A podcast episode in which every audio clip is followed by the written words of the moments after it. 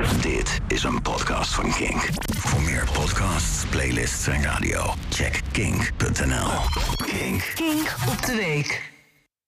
Als het kan, sluit dan je ogen en droom even met me mee. Stel je voor dat je in een sauna zit. Het is er lekker warm. Er is net verse munt citroenolie op het vuur gegooid. En een strak iemand met geslachtskenmerken die jij lekker vindt, staat in niets meer dan een handdoekje lucht te wapperen. Er speelt een vage instrumentele cover van een nummer dat alleen nog op Sky Radio voorbij komt. En bij het horen van die zijige panfluittonen denk je: wat is er eigenlijk gebeurd met al die orkestjes uit Peru? Naast je zit een aanstellerige bejaard, met zijn armen boven zijn hoofd veel te nadrukkelijk te zuchten en te steunen, met uitzondering van de momenten waarop hij aan zijn zak krabt, waarbij het klinkt alsof een watloper zijn laars uit de zompige zeebodem probeert te trekken. En uit je ooghoeken zie je hoe de twee vriendinnen die al de hele tijd net te hard zaten te fluisteren, de ruimte verlaten. Waarbij de een tegen de ander zegt, ja een beetje warm vind ik wel lekker, maar dit is gewoon te warm. En op haar onderrug prijkt een tribal. En haar armen staan vol kindernamen en je denkt, volgens mij is dat niet hoe je Destiny spelt.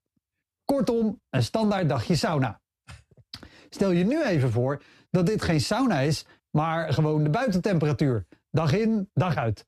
En dat je er niet bent om een dagje te ontspannen, maar dat je met deze temperatuur aan het werk bent. Zes dagen per week, meer dan 12 uur per dag. Dat je denkt, ho ho, dit is niet wat we hadden beloofd bij vakantieveilingen.nl. En de kleedruimte staat ook opeens vol met stapelbedden.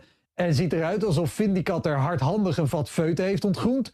En de wc lijkt een Dixie op festivaldag 4. Nou, dit zijn zo'n beetje de arbeidsomstandigheden waaronder de afgelopen jaren stadions en hotels uit de zandgrond zijn gestampt voor het WK voetbal in Qatar. Misschien wel het meest ongeschikte land voor een WK ooit. Alsof je de winterspelen houdt in een Chinese regio zonder sneeuw of een, een dartstoernooi in een bibliotheek. En als je van de sterfgevallen, de uitbuiting en de moderne slavernij bij de bouw niks hebt meegekregen, dan heb je echt onder een steen gelegen. Ironisch genoeg, een van de manieren waarop veel arbeiders om het leven zijn gekomen. En voetbal is oorlog, maar dat betekent toch niet dat er daadwerkelijk een hele hoop mensen moeten sterven? En sowieso, voetbal is al lang geen oorlog meer. Voetbal is marketing, macht en vooral een miljoenenindustrie.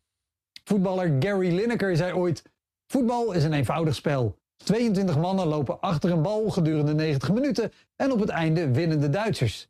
Nou, op het einde winnen niet de Duitsers, maar de clubeigenaren. De bestuursleden van de KNVB, UEFA en FIFA en de sponsors.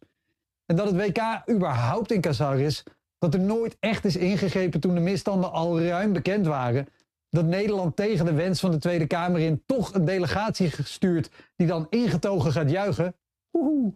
Het draait allemaal om één ding: geld. Kijk, ik kan makkelijk zeggen dat ik niet ga kijken. Voetbal interesseert me niet zo heel veel. Maar ik snap het heel goed als je aan de ene kant denkt: kak, ik hou van voetbal, ik wil het zien.